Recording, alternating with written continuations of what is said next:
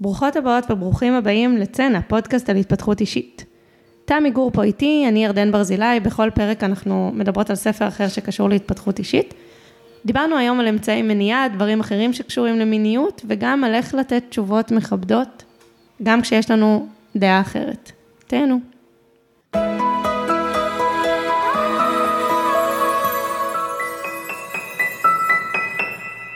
היי תמי. בוקר טוב. היום הבאתי ספר שנקרא דרך אישה, שאלות ותשובות על מיניות, פוריות והיריון. או-אה. כן. אמ, זה סיפור די מעניין, הספר הזה, כי אף אחד בעצם לא כתב אותו. אמ, כל הספר הוא שאלות ותשובות שהופנו לדפנה מאיר, שהיא ענתה עליהן. דפנה מאיר הייתה אישה מדהימה, שלצערי נרצחה בפיגוע בתקוע. או, וואו. כן, ובמהלך חייה הקצרים, הייתה בת 38, הספיקה ללדת ארבעה ילדים, לאמץ עוד שניים, להיות אחות בסורוקה, מדריכת אה, שיטת המודעות לפוריות, אישה באמת מדהימה. נשמעת ככה. ממש. אז זה הספר השני כבר שמוציאים לזכרה. אה, היא פשוט כתבה המון, המון, המון, המון. בספר הקודם יש הרבה מכתבים שהיא הפנתה לכל מיני גורמים, והספר הזה כולו שאלות ותשובות מתוך אלפים, או לא יודעת, עשרות אלפים שהיא ענתה עליהם באינטרנט. אה, עם נשים. באיזה מסגרת? היו שני אתרים שהיא הייתה פעילה בהם, אה, דרך נשים, שזה היה האתר שלה, אה, ולפני זה באתרים אחרים, ונשים הפנו אליה שאלות בנושאים של מיניות, פוריות והיריון, בעיקר נשים דתיות, אבל לא רק. וממש מעניין, העורכת שערכה את הספר, אז היא כתבה בהתחלה שהיא חששה שהם יצטרכו ככה להתאמץ לאסוף, בסוף עיקר המאמץ היה לנפות, כי היו כן. כל כך הרבה, אה, וזה ספר אה, שלם, מרתק, שרציתי להביא אותו מכמה סיבות. דבר ראשון, התוכן. הנושאים האלה של מיניות, פוריות, אה, ובכלל דברים שקשורים לבריאות נשים, זה גם מה שאני לומדת עכשיו. נכון. ומאוד מתחבר ומעסיק אותי ומעניין אותי, אז אנחנו נדבר על זה. הסיבה השנייה והעיקרית שרציתי להביא את הספר, זה איך שהיא כותבת. רגע, אבל כן. אני חושבת, תגידי רגע מילה על, על הלימודים או ההקשר, כי זה לא מעניין אותך ברמה הרפואית הרי. נכון, אז אני לומדת אה, גינקוסופיה, שזה חוכמת האישה השלמה, ומה שאנחנו לומדות שם זה הרבה דברים שקשורים לגוף של נשים, מכל מיני היבטים, אה, דרך כל מיני אה, שערים זה נקרא בחיים שלנו. למשל, השער הראשון שלמדנו היה מחזוריות. עכשיו אנחנו בשער המיניות. ומה ש, שעושות אחרי זה מלוות גינקוסופיות, שזה כנראה פחות מה שאני אעשה, אבל הן תומכות בנשים בשלבים שונים בחיים שלהם, אה, גם אל מול המערכת הרפואית, הבריאותית, שיש לה הרבה יתרונות, אבל גם את מגרעותיה הרבים, כן.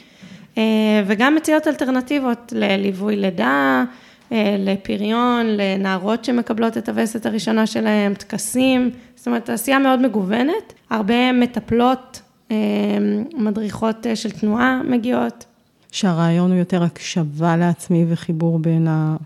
לא יודעת איך לקרוא לזה, אולי העצמי והגופני, או איך הדברים גופניים לכאורה קשורים להתפתחות שלי ולמי שאני, לא רק ברמה הפיזית? גם מה שאמרת, אה, לגמרי הקשר בין הגוף שלנו לנפש וכל מה שקורה לנו בחיים האלה, וגם הרבה מאוד קונטקסט תרבותי. זאת אומרת, אמ, ראייה מאוד מפוקחת על כל החולאים שיש היום, וזה קצת כמו תרופת אה, נגד, עדיין קטנה, אבל מאוד משמעותית, מול באמת אה, הרבה מאוד חוסר התאמה של העולם המערבי שלנו, שאנחנו חיות בו, לנשים, לאנשים בכלל, ולגוף של נשים. אז למשל, אחד מהנושאים שהיא עוסקת בהם, היא, מלמ... היא לימדה שיטת המודעות לפוריות. אני אגיד על זה כמה מילים. Okay. אוקיי. הרעיון הוא שנשים לומדות להכיר מאוד מאוד טוב את הגוף שלהן, כדי, עם כמה מדדים, חום, הפרשות ומיקום של צוואר הרחם, ודרך זה יודעות לזהות איפה הם בסייקל, איפה הם במחזור, זאת אומרת, האם הם בשלב הביוץ, שזה הימים הפוריים, זה הימים של הכניסה אה, להיריון, שבהם כניסה להיריון אפשרית, בימים שלפני, בימים שאחרי, יש, אפשר, יש הרבה נשים שמשתמשות בשיטה הזו כדי להיכנס להיריון או כדי למנוע הריון, כדי להכיר את הגוף שלהם ולדעת מתי הן פוריות ואז הן או מקיימות יחסי מין או מקיימות יחסי מין, אה, יחסי מין מוגנים או נמנעות, ו, ויש בזה הרבה מאוד חוכמה, כי בכל שלב של המחזור יש לגוף שלנו הרבה חוכמה. אה, למשל, זה רוצה לשאול, איזה סוג חוכמה? אז אני אתן דוגמה למשהו שאותי ממש שווה ושינה לי ממש הרבה דברים. נהוג לומר על נשים לפני מחזור, בשלב הסוער שלהם, שהן הורמונליות. Okay. אז קודם כל, עובדה, רגע, זה השלב שאנחנו, יש לנו הכי פחות הורמונים. וואלה. זה ככה אנקדוטה.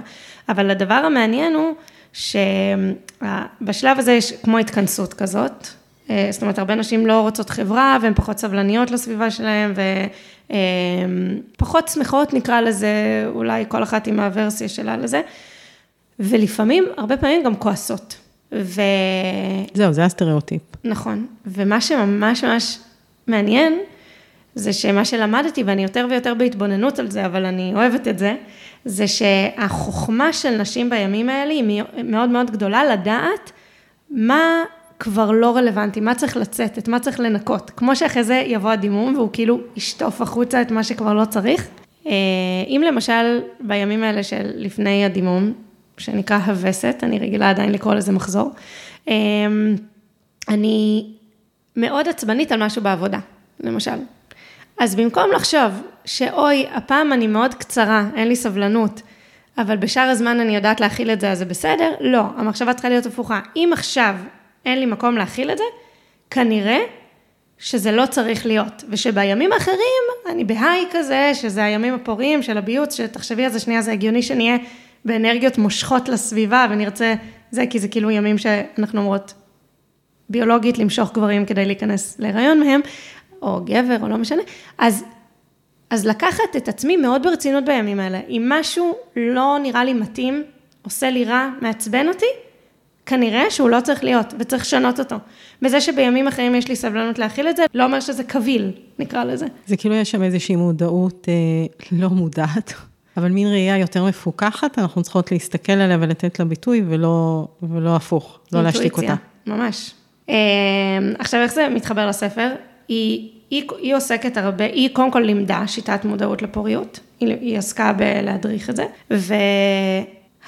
קצת כמו התמונת נגטיב של זה, שזה באמת היכרות מאוד מעמיקה עם הגוף, ו, וגם הרבה קבלה והרבה אחריות של נשים על הגוף שלהן, כי, כי הן אלה שבתשומת לב, זאת אומרת, זה, אפשר להיות באחריות משותפת, אם, אם יש בן זוג וצריך להימנע מהיריון וזה, אז אפשר לחלוק את האחריות, אבל זה ככה חיבור מאוד עמוק של אישה לעצמה.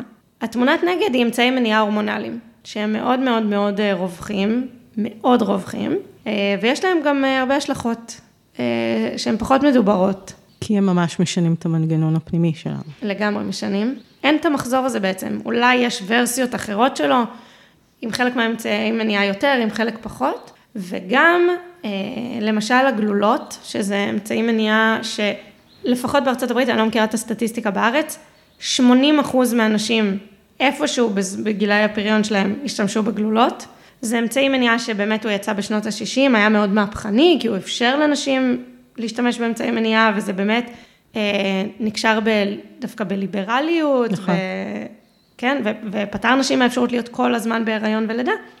אבל המחקרים לא נעשו כמו שצריך, שלא לומר, אני שמעתי, אבל אני לא מספיק מכירה, נעשו לא כמו שצריך, זאת אומרת, ממש באופן בכוונה. לא אתי, וכן, ושהוסתרו ממצאים, ומי זה האנשים שעשו עליהם את הניסויים וכאלה, אבל אני לא מספיק בקיאה בזה. אמ, אבל רואים שיש לזה תופעות לוואי מאוד קשות. כמו? דיכאונות, ממש, דיכאונות קשים, ירידה בחשק המיני, וגם אה, סיכוי מוגבר לסרטן שד. זה אני ידעתי, הדיכאונות וזה, זה לאורך זמן, או זה כאילו... גם וגם. התופעות לוואי מאוד שונות אצל נשים, אבל בגלל שלאחרונה חקרתי על זה וגם אני קוראת בספר, אז זה ממש משנה חיים של נשים לרעה, זאת אומרת, לא של כולן, אבל אצל הרבה נשים כשהן מפסיקות לקחת את הגלולות ומבינות שזה העניין, הן פתאום אומרות, וואו, קיבלתי את עצמי חזרה. זאת אומרת, חשבתי כבר שאני אדם עם נטייה לדיכאון, לא, הנה, אני לא, או שאין לי חשק מיני, הנה, יש לי. מדהים. מדהים, עצוב, כן. אה, מדהים ומדהים שאם זה נכון, איך זה שאנחנו לא קולטות את זה. זאת אומרת, אני, אני אף פעם לא שמעתי על זה, לא שמעתי מאף אחת על זה, ואז אני אומרת כמה חוסר הקשבה שאנחנו אפילו לא מזהות שזה קשור לזה. אני חושבת שזה קשור לכמה דברים. אחד מהדברים שהיא עושה כל כך, כל כך יפה בספר, זה שהיא נורא מעצימה נשים. אה, בכל מיני דרכים. זאת אומרת, היא קצת, היא פוקחת להם את העיניים, היא מאוד חד משמעית בנושא הגלולות, היא מכבדת את, עדיין את האפשרות של נשים לבחור, ואחד מהדברים שיש לה הרבה ביקורת עליהם, זה האופן שבו הרפואה רושמת גלולות, כי היא אומרת, ובצדק, כתוב את התופעות לוואי, זה לא שזה מוסתר, כתוב, אם קוראים, כתוב, אבל ממהרים מאוד לתת, ורופאים וגם רופאות יודעים שאנשים נושאים אליהם עיניים וסומכים אליהם, אז אם הרופא אמר גלולות, אז אני נוטה לסמוך עליו. זאת אומרת, שוב, תלוי כמה אני אדם ביקורתי וכמה נכוויתי ואיך גידלו אותי. אבל על פי רוב זה כנראה המצב. ולא, היא ממש, יש פה סיפור אחד של אחות שאומרת שהיא אחות, אה, שיש לה כאילו שתי אחיות, שאימא שלהם נפטרה מסרטן השד, שהלכו לשני רופאים שונים. את אחת מהן שאלו על היסטוריה משפחתית של סרטן השד, ואת השנייה לא. לאחת, לזו שסיפרה, לא רשמו את הגלולות, ולשנייה כן, עכשיו אותו, אותו סיפור משפחתי. כן. זה... זה אבל שאלה נורא מורכבת, כי זה מצחיק. בדיוק אתמול ראיתי פרק בסדרה המתמחה, שהמיקוד של הפרק היה הנגשת מידע לחולים. איך את מציגה את זה, כמה כבוד את נותנת לזכות של חולה או חולה לדעת ולקבל החלטות. וזו שאלה מורכבת, כי נכנסת בה גם הידע. זאת אומרת, פה את אומרת, אפילו הרופא או הרופאה עצמם מזהים שהם ייתנו המלצות שונות אם הם רק יטרחו לשאול ידע כמו היסטוריה משפחתית, אבל יותר מזה אני אומרת, אוקיי, מגיעה עכשיו נערה בת 16, פעילה מינית. עד כמה אנחנו סומכים עליה לקבל שיקול דעת במצב מורכב כזה, ועד כמה הניסיון למשל מראה שאם היא לא תיקח גלולות, אנחנו נכנסים למצב שבו היא תיכנס להריונות חוזרים ותעשה הפלות, שזה לא, לא יודעת אם פחות או יותר, אבל זה גם מאוד פוגעני לגוף. אוקיי, okay, הבאת פה כמה שאלות. אחת היא שאלה פטרנליסטית אה, חוזרת בכל מה שקשור למדיניות ציבורית. לא, בכל מה שקשור למדיניות ציבורית. כי, את יודעת, אחי, אני אוהבת לדבר על זה עם אחי, הוא למד משפטים, הוא עורך דין, ויש לו הרבה דעות בנושא. אז הוא, בגדול, האג'נדה שהוא מחזיק בה, יובל לי תתקן אותי אחרי זה אם אני טועה, זה ש... שאין מקום להתנהגות פטרנליסטית ולהניח שמישהו יודע יותר טוב עבור מישהו אחר, ואני חושבת שבמידה מסוימת גם את ואני מסכימות על האג'נדה נכון. הזאת. ו- וכן, המציאות מורכבת. אז שאלה אחת זה באמת מי יודע יותר טוב ומי אמור להחליט עבור מי, וגם, את יודעת, עכשיו נגיד עם הקורונה נורא ראו את זה, כי השיקול לא היה היחידים, השיקול היה הציבור, כי מערכת הבריאות תקרוס, אם לא יתחסנו, אבל, אבל לא, אבל פחות ראו את הפרט, כאילו, בתוך ה... לא, ראו את הפרט כחלק מ... ראו יותר את ההקשר בין הציבור והפרט. כן. זה כן. לא לא לראות את נכון, הפרט. נכון, נכון. אז, אז פה נגיד, לא יודעת, זו סוגיה בקיצור, אבל זה לא הדבר היחיד, יש פה עוד דברים. יש פה גם, קודם כל, לומר את האלטרנטיבות, אוקיי? זו, זאת אפשרות אחת, ולומר גם את ההשלכות. יש פה עניין של להעצים את מי שמקבל את הטיפול הרפואי, בזה שמכוונים אותה במקרה הזה, לשאול את השאלות. כי נגיד, אחד מהדברים המאוד קריטיים באמצעי מניעה, זה יכולת ההתמדה בשימוש. ש... האחוזי אה, מניעת הריון הם, הם שונים בהתאם ליכולת השימוש שלך, זאת אומרת, יש, בעוד שהתקן, תוך רחמי, יושב ברחם ולא יוצא, גלולות צריך להתמיד ולקחת כל יום. גלולות במינון נמוך צריך להתמיד ולקחת כל יום באותה שעה עד פער של שלוש שעות, אחרת אמצעי המניעה לא פועל. קונדום צריך לשים כל פעם מחדש. זאת אומרת, כל הדברים האלה, יש פה, יש הרבה שיקולים, אגב, חלקם קשורים גם ביכולת של נשים בתוך המערכות יחסים שלהם, כאילו עד כמה הן יכולות לעמוד על שלהן בתוך ההקשר, ואם לא, אז כמה הן צריכות לדאוג לעצמן לפני. אז יש פה, בקיצור, הרבה מאוד דברים. אמ, זו סוגיה מורכבת בעיקר, כי בדיוק שמעתי מישהי אומרת, אמצעי מניעה זה פשרה. כולם. אין אמצעי מניעה שהוא לא פשרה. נכון. ו... ו... ולכן, דווקא מתוך הדבר הזה, זה נראה כמו הזדמנות מאוד טובה להעצים את הנשים שמשתמשות בהם, כי זה מין דרך רגע להכיר את עצמן, גם על יכולות ההתמדה והשימוש שלהם, גם על עד כמה חשוב להן להימנע מהיריון, ו- ושוב, לכל הפחות להבין את ההשלכות, כי אני לקחתי שבע שנים גלולות, ו... אף אחד אף פעם לא דיבר איתי על זה שזה משבש את המנגנון ההורמונלי שלי. אני גם לא יודעת להגיד, אני כזה לא זוכרת להגיד, כי כבר עברו כמה שנים מאז, איך והאם זה השפיע עליי, אבל גם אף אחד לא הסב את תשומת ליבי להיות מודעת לזה. נגיד, לא, לא זוכרת שבשום שלב אמרו לי, אם את מרגישה משהו אז תבואי. אה, אולי עשו את זה, אגב, אני, אני לא זוכרת. אני משערת שגם אם כן, זה על דברים קיצוניים. יכול מאוד להיות. דברים קיצוניים רפואיים ופחות, אה, לא, אני מסכימה איתך שלא מספיק מביאים ויש משהו פטרנליסטי, זה כן יותר מורכב. שוב, כי אני אומרת, כמו שאמרת, מה היכולת של נשים ומה מה המחירים במידה והן לא בוחרות באלטרנטיבה הנכונה שלה, אגב, כל אחת מהבחירות כמובן, אני קשה. לגמרי, ואני ממליצה בהקשר הזה גם לעקוב אחרי שרון אורשלימי בפייסבוק, ובכלל על העשייה שלה היא עוסקת, היא חוקרת עכשיו, היא עושה דוקטורט על התחום הזה של אמצעי מניעה, וזה מצד אחד נורא מדכא, מצד שני מאוד אה, מעצים וחשוב לנשים אה, לדעתי להכיר את זה, זה חשוב שכולם יכירו את זה, אבל אני ריאלית. ההדרגתיות כנראה שקודם נשים יכירו ומשם זה ימשיך. אורשלימי, איך את מאייתת את זה? עם א' בהתחלה. אוקיי, אז זה, זה היא מדברת אה, באמת הרבה על הסיפור של אמצעי מניעה, וככה באמת נותנת לנשים אפשרות לבחור, אה, ואני מאוד אוהבת את זה. עוד סוגיה ש, שחוזרת פה, אני רגע עושה כזה אה, לא טריגר, אבל כאילו אומרת, רגע, זה, זה פרק שיהיו בו, אה, יהיה בו עיסוק במיניות. לא, כאילו, עיסוק גלוי במיניות, אה, יותר אפילו ממה שעשינו עד עכשיו. כי אחד הנושאים שחוזרים בספר זה אוננות. וזה פשוט מדהים לראות. זה, כותבות לה בעיקר נשים דתיות, אבל אני די בטוחה ששיח פנימי אצל הרבה נשים, גם חילוניות, הוא לא שונה, של בושה. ממש בושה, ואז לא מעט נשים כותבות לה שהן מאוננות, נורא מתביישות בזה, ו... או ממש כאילו מרגישות חוטאות, ורוצות להפסיק. עכשיו, התשובה שלה לנשים האלה, זה באמת, לא, האישה הזאת, אני כל כך מצטערת שלא זכיתי להכיר אותה, כי זה פשוט מדהים. יש לה אג'נדה לגבי כל אחד מהנושאים שיש פה בספר. יש לה אג'נדה, אני יודעת מה האג'נדה שלה על אוננות, ואני יכולה כבר להגיד לך אותה. אבל זה פשוט מדהים איך היא מצליחה לשזור בתשובות שלה, אג'נדה סופר ברורה, עם טונות של כבוד לצד השני, זה פשוט מדהים. אז היא אומרת, היא כותבת להן, א', זה טבעי ואנושי, ב', זה מלמד אותך מה את אוהבת, כדי שתוכלי גם להביא את זה אחרי זה להקשר הזוגי. היא, אגב, נגיד, היא בדעה שבתוך זוגיות, היא, היא לא בעד. לא בעד מה, לאונן בתוך כן, זוגיות? כן, אלא אם זה ביחד. אה, למה? כאילו, שאם יש חשק מיני, לממש אותו ביחד. אבל זה לא משנה, כאילו, זה, זה חלק מהיופי, כי אז היא אומרת, אבל אם בכל זאת את רוצה להימנע, ההצעה שלי היא א', ב', ג'. וזה פשוט מדהים, היא אומרת, אה, להשאיר את עצמך עסוקה, משהו, כאילו יש לה איזושהי הצעה. זה, זה באמת, את יודעת, זה, אנחנו מדברות על זה הרבה. כמה זה נדיר, היכולת להחזיק אג'נדה נורא ברורה, בלי לכפות אותה כהוא זה על אף אחד. לא להציג אותה כהתשובה. אני רוצה רגע להקריא לך משהו ציטוט שלה, טוב? כן. אני לא רואה את עצמי כמביאת שינוי, בכלל לא. לא אכפת לי ולא מזיז לי מה אנשים עושים לעצמם, זה העניין שלהם. כשאני אומרת משהו, זה סימן שמתחשק לי לומר אותו. ואם יש לי קהל שומעים מה טוב, אין קהל, גם טוב. זה נטול עכבות לחלוטין. מי שרוצה לוקח ומי שלא, לא, וזה בסדר גמור. ככה אין לי שום תסכולים. ברור לי, שש... ברור לי שכאשר התלמיד מוכן, המורה שלו מגיע. ומי אמר שאני זו המורה? מי אני בכלל?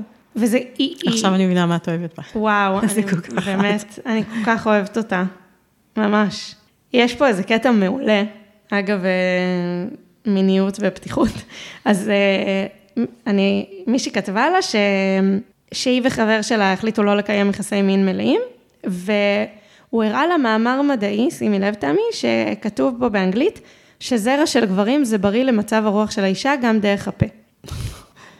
אוקיי, אז אה, היא שאלה גם אם זה מותר הלכתית, אבל היא גם שאלה אם זה באמת בריא. ותקשיבי מה היא עונה לה, זה פשוט מהמם. היא עונה כל מיני דברים, אבל זה חלק. לגבי המילה מדעי, בכל פעם שאני קוראת מאמר מדעי, חשוב לי לראות מי המדען, באילו תנאים הוא חקר, כמה זמן ערך המחקר, כמה השתתפו בו, מה הייתה, אם הייתה קבוצת הביקורת, אמ, האם המחקר כמותי או איכותני, על אילו השערות המחקר התבסס, והחשוב, הסתמך והחשוב מכל, מי הם תומכי המחקר ומה האג'נדה שלהם. ויותר מכך, מה האינטרס שלהם להוכיח כך או אחרת. המושג מדעי כל כך מפורק אצלי, שמדי פעם אני נוטה אפילו לנחור בבוז למשמע המילה הפסאודו-יוקרתית הזאת. אני מציעה לכל בר דעת לחשוד אלף פעמים לפני אימוץ מסקנות של כל מחקר באשר הוא, בכל נושא באשר הוא. במאמר מוסגר אני מוסיפה שלדעתי צריך לתת בתיכונים שיעורי חובה בקריאה ביקורתית של מחקרים. האמת היא שאני מה זה מתחברת לזה, כי אני יכולה להגיד לך שגם מנושאים שכאילו אני נוגעת בהם, הביטוי הזה, מחקרים מראים, או אנחנו יודעים לומר היום, וכאילו, מה, מי, איך בדיוק השאלות שהיא אומרת, וזה באמת נכון לגבי המון תחומים בחיים שלנו. והיכולת הזו, רגע לשאול, לא לזלזל, כי אחד הדברים שאני נתקלת הפוך, זה כאלה שאומרים, די, נו, הכל זה אג'נדות, והכל זה בעלי אינטרסים, והכל זה לוביסטים, ושום אה, מחקר הוא לא באמת. אז לא, אני לא הולכת לקצה הזה, אני כן מסתמכת על מחקרים ומאמינה בהם, אבל אני חושבת שקריאה ביקורתית של מחקרים היא סופר חשובה. לגמרי, דיברנו על זה קצת אה, בפרק לפני איזה 200 שנה על הטיות מחשבתיות, על, על זה שיש לנו התניה, כי אנחנו שומעות את המילה מדעי וזה עושה לנו איזושהי זה, אז להכיר בזה, ובאמת לראות מאחורי הקלעים, אבל זה, אני חייבת להמשיך להקריא לך, זה כל כך יפה.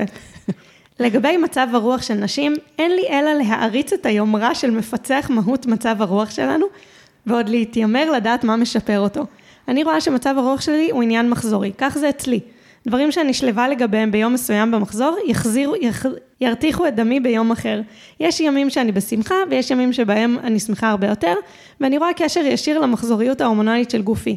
לא התיימרתי לאבחן את כל הנשים בפרמטר הזה של מחזור ביחס למצב רוח נשי, שהרי מצב רוח מושפע מגורמים רבים, ומחזור הוא רק אחד מהם. לכן איני יודעת כיצד יגיב מצב הרוח שלי ביום מסוים אם מבלה זרע, וכיצד ביום אחר, ואיך אוכל למדוד זאת. עכשיו, זה ממשיך, אבל מה ש...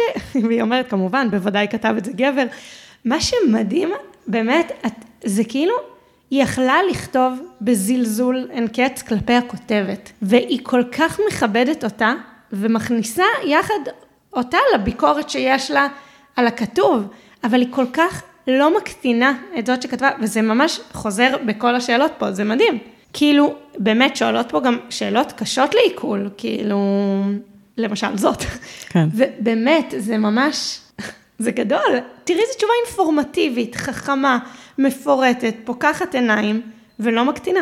לא מקטינה, וגם מאוד... אה, זה מעבר לאותנטית, זה כאילו היא מביאה את עצמה כמו שהיא, אפילו בניסוחים. זה ממש ככה, אני אשתף אותך גם שקראתי את הספר, יש הספר הקודם, אז הוא לא רק שאלות ותשובות, הוא מכתבים שהיא כתבה לכל מיני גורמים. עכשיו, היא, מה שהיה לה להגיד, היא אמרה. היא נסעה באיזשהו מקום, ראתה איזה שלט שלא היה נראה לה, מצאה של מי השלט, כתבה, כתבה מייל, מכתב.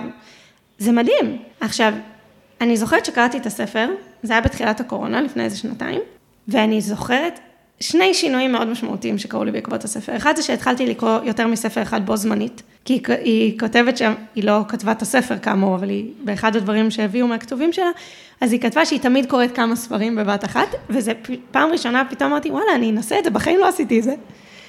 וזה עובד לך? כן. אבל הדבר השני הבאמת מרגש היה שממש הרגשתי את מה שאנחנו מדברות עליו הרבה, על היכולת להיות מאוד אקטיבית מאוד ביקורתית על המון דברים, אבל גם מאוד צלולה כזאת, כאילו לא כועסת, אני, לא, אני לא, לא יודעת אם היא לא כועסת, אבל כאילו לעשות, קודם כל לומר, כשיש לי לומר, להשמיע את הקול שלי, לא להיות עסוקה במה יחשבו. ממש, את יודעת, היא, היא כתבה שהיא הייתה, היא הייתה אישה מאוד יוצאת דופן, מאוד. היא נשמעת ככה. ממש, כאילו, ו... והיא הביאה את עצמה כמו שהיא למחלקה שהיא הייתה באחות, ויש פה בתחילת הספר משהו באמת מדהים, סיפרתי לך על זה, התפילה, היא חיברה תפילה לאחיות, מדהים. אני ממש ממליצה לקרוא את זה, אולי נעלה את זה עם הפרק, את התפילה. זהו, בדיוק רציתי להגיד לך, אולי נצלם את זה ונעלה את זה עכשיו. ממש. אז אה, איזה משהו כאילו מאוד בטוח ומאוד ענב, בו זמנית, ממש, זה, אני ממש זוכרת שזה יצר אצלי תנועה, כאילו ממש הרגשתי, וואו, הדברים האלה יכולים לשבת ביחד. אני, שוב, אני אוהבת לאתגר אותנו. מעולה. מצד אחד, אני מקשיבה לך, וגם הציטוטים שהבאת, אז מאוד. משהו של פשוט מביא את עצמו, לא מתיימר להביא איזושהי אמת, לא רץ לתת תשובות, אלא, אלא לשקף, לתת מידע וכולי. ואז אני שואלת את עצמי, אוקיי, אם קורה את זה עכשיו מישהו שהוא באג'נדה הפוכה, או גבר. לא מישהו שזה נורא ברור לי למה הוא יכול להתחבר לזה, אלא הפוך.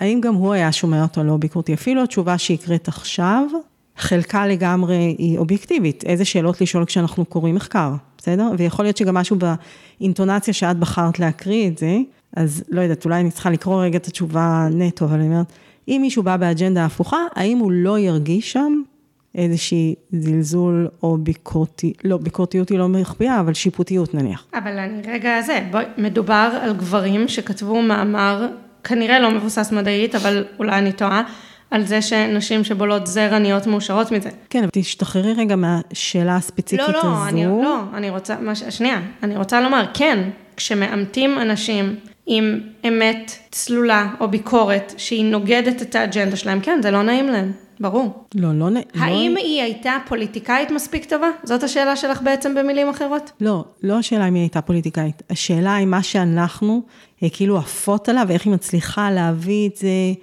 אה, בלי הזלזול, בלי היוהרה, בלי הזה. האם מישהו שזה לא בהכרח פועל לטובתו, או עוד לא מבין שזה יפעל לטובתו, אוקיי? אה, האם גם הוא יחווה את זה ככה? אז אני אומרת שוב, כשהיא כותבת פה שהרבנים כותבים, אה, נותנים לנשים אה, גלולות, והם לא בדקו את ההשפעות שלהם ולא התנסו בהם בעצמם, האם הרבנים האלה שרושמים את הגלולות, זה היה נעים להם לקרוא את זה? כנראה שלא. האם הם היו מנסים לשים אותה בצד בתור איזה מוקצה כזאת, בתור מישהי שלא כדאי להקשיב לה? יכול מאוד להיות שכן. אבל אנחנו, אוקיי, זה, זה נושא שמאוד אה, בוער בי ומעסיק אותי, אה, ואת יודעת את זה, זה באמת הסיפור הזה שהמון המון המון שנים, רוב, כל החיים אולי עד עכשיו, קול של נשים מושתק, כי יש אנשים שזה לא נוח להם לשמוע את זה. עכשיו, אני חושבת, אם כל הנשים, וזה חזון אחרית הימים, כן? אבל אם כל הנשים היו קמות ומשמיעות הקול שלהם, אז א', היו הרבה פחות מחקרים על איך בליעת זרע עושה אותנו מאושרות. לא, כי היה קול נגד ביקורתי. את יודעת, אנחנו, מתעוררת עכשיו תנועה הרבה יותר דרמטית מזה, ש, שצועקת, הטרידו אותי, אנסו אותי, כאילו, את יודעת, דברים אה, שמציפה, כן, את החרא. אה, וכן, יש אנשים שזה מאוד לא נעים להם, כי זה חושף אותם במערומיהם. זה ברור, אבל את לרגע לא חושבת שאני מנסה לחתור ללהשתיק. אני- ואני גם לא שואלת את עצמי על הרבנים. אני חושבת שיש פה אפשרות לייעד סוג שיח שונה לקהלי יעד שונים. את הצד המושתק צריך לעורר, לתת לו כוח, לי צריך לתת כוח, נשים, אנחנו צריכות לתת אחת לשנייה כוח, להשמיע את הקול שלנו, ואנחנו כן יכולות לעשות את זה יחד עם המון אמפתיה ברמה החברתית לגברים שגם הם סובלים מהפטריארכיה, וגם להם יש טונות של הבניות שהם צריכים להתנער מהם, וגם לאבד את הכוח זה דבר קשה ומורכב, וגם בזה אפשר להגיד, בעיה שלהם שהתמודדו, הנה המהפכה הפמיניסטית, ואפשר להגיד, בואו נעשה את הדברים בצורה חכמה, הדרגתית, עם אמפתיה. אני גם, אני, טוב, נדבר על ציד מכשפות אולי ב... כבר בפרק אחר, אבל אני לא בטוחה שהם אלה שצריכים לקרוא את התשובות האלה, אבל זה לא נורא גם אם יקראו אותם וירגישו לא בנוח. אני, אני עושה הבחנה פשוט בין, ברור שאני לא משתיקה את הקול הנשי, ברור שאני חושבת שיכולה להיות אה, ספרות או הרצאה או שיח, שהוא יהיה בתוך המרחב הנשי, כי צריך קודם כל לאפשר לנשים משהו, לשחרר לנשים משהו, להביא למודעות שלהם משהו. אה, לא, לא, לאו דווקא מול הגברים ויחד עם הגברים, אוקיי? איזשהו תהליך פנימי של נשים. ורובד אחר, זה הרובד שאני שואלת את עצמי כשאני מתפעלת עכשיו לא מהתכנים, אלא מהאיך שלה, האם האיך הזה הוא יהיה נכון גם בהקשרים אחרים, קהלים אחרים. עכשיו, הרבנים פחות מעסיקים אותי, אבל אני אומרת, אם נניח את ואני עכשיו רוצות להביא את הספר הזה לבני הזוג שלנו. אז אני, אני שוב, אני חושבת שהדרך, יכול, יכול להיות שהדרך שלנו להביא את הספר הזה לבני הזוג שלנו, היא בזה שקראתי, הועצמתי, יש לי ידע, ואני חוזרת לבן הזוג שלי ואומרת, זה הגבול, לזה אני לא מוכנה יותר. אני יותר לא לוקחת אמצעי מניעה הורמונליים, ועכשיו אנחנו נשב שנינו ביחד ונחשוב האם אנחנו מעוניינים בעוד הריון, ואם לא, מה אנחנו עושים, איזה אחריות אנחנו לוקחים על הדבר הזה, למשל. שזה בסדר, זה אבל עבודה עם התוכן. לא, אני אומרת, אני, בגלל זה אני, שנייה זה, המכתב הזה, קהל היעד שלו, הוא לא האנשים שעליהם הביקורת. אז אני לא יכולה לענות לך לשאלה הזאת, מבינה? אני בטוחה שהיא הצליחה גם להניע הרבה שינויים אצל אנשים שהאג'נדה שלהם לא מראש מתכתבת עם שלה. ובואי, בואי נזכור שגם הנשים האלה לא הגיעו עם האג'נדה הזאת בהרבה מהמקרים. אבל נכון שזה אחרת, כי כן, על, לא, עליהן, עליהן גם- אין ביקורת. מה שאני אומרת, אנחנו נורא התפעלנו מאיזשהו כלי שהיא עובדת דרכו, ואז אני אומרת, אם אני עכשיו עוזבת רגע את הספר ואת הנשים, ואני אומרת, כי את יודעת, אסתר פרל נותנת לי כלי שהוא יהיה לי נכון בכל קונטקסט, בכל קהל, בכל זה. לא, ואני היא- אומרת, השאלה אם פה זה כלי שהוא כזה, שאת אומרת, לא, זה כלי שהוא משרת אותנו כרגע למטרה מסוימת, קהל מסוים וזה. שזה סבבה, כן. זה לא הופך אותו לפחות אה, מטרה מדהים, מסוימת, כן? וקהל מסוים, הקהל יעד שלה הוא נשים, זה, זה, זה מאוד ברור. אוקיי. כן. טוב, תודה רבה, תמי. תודה לך.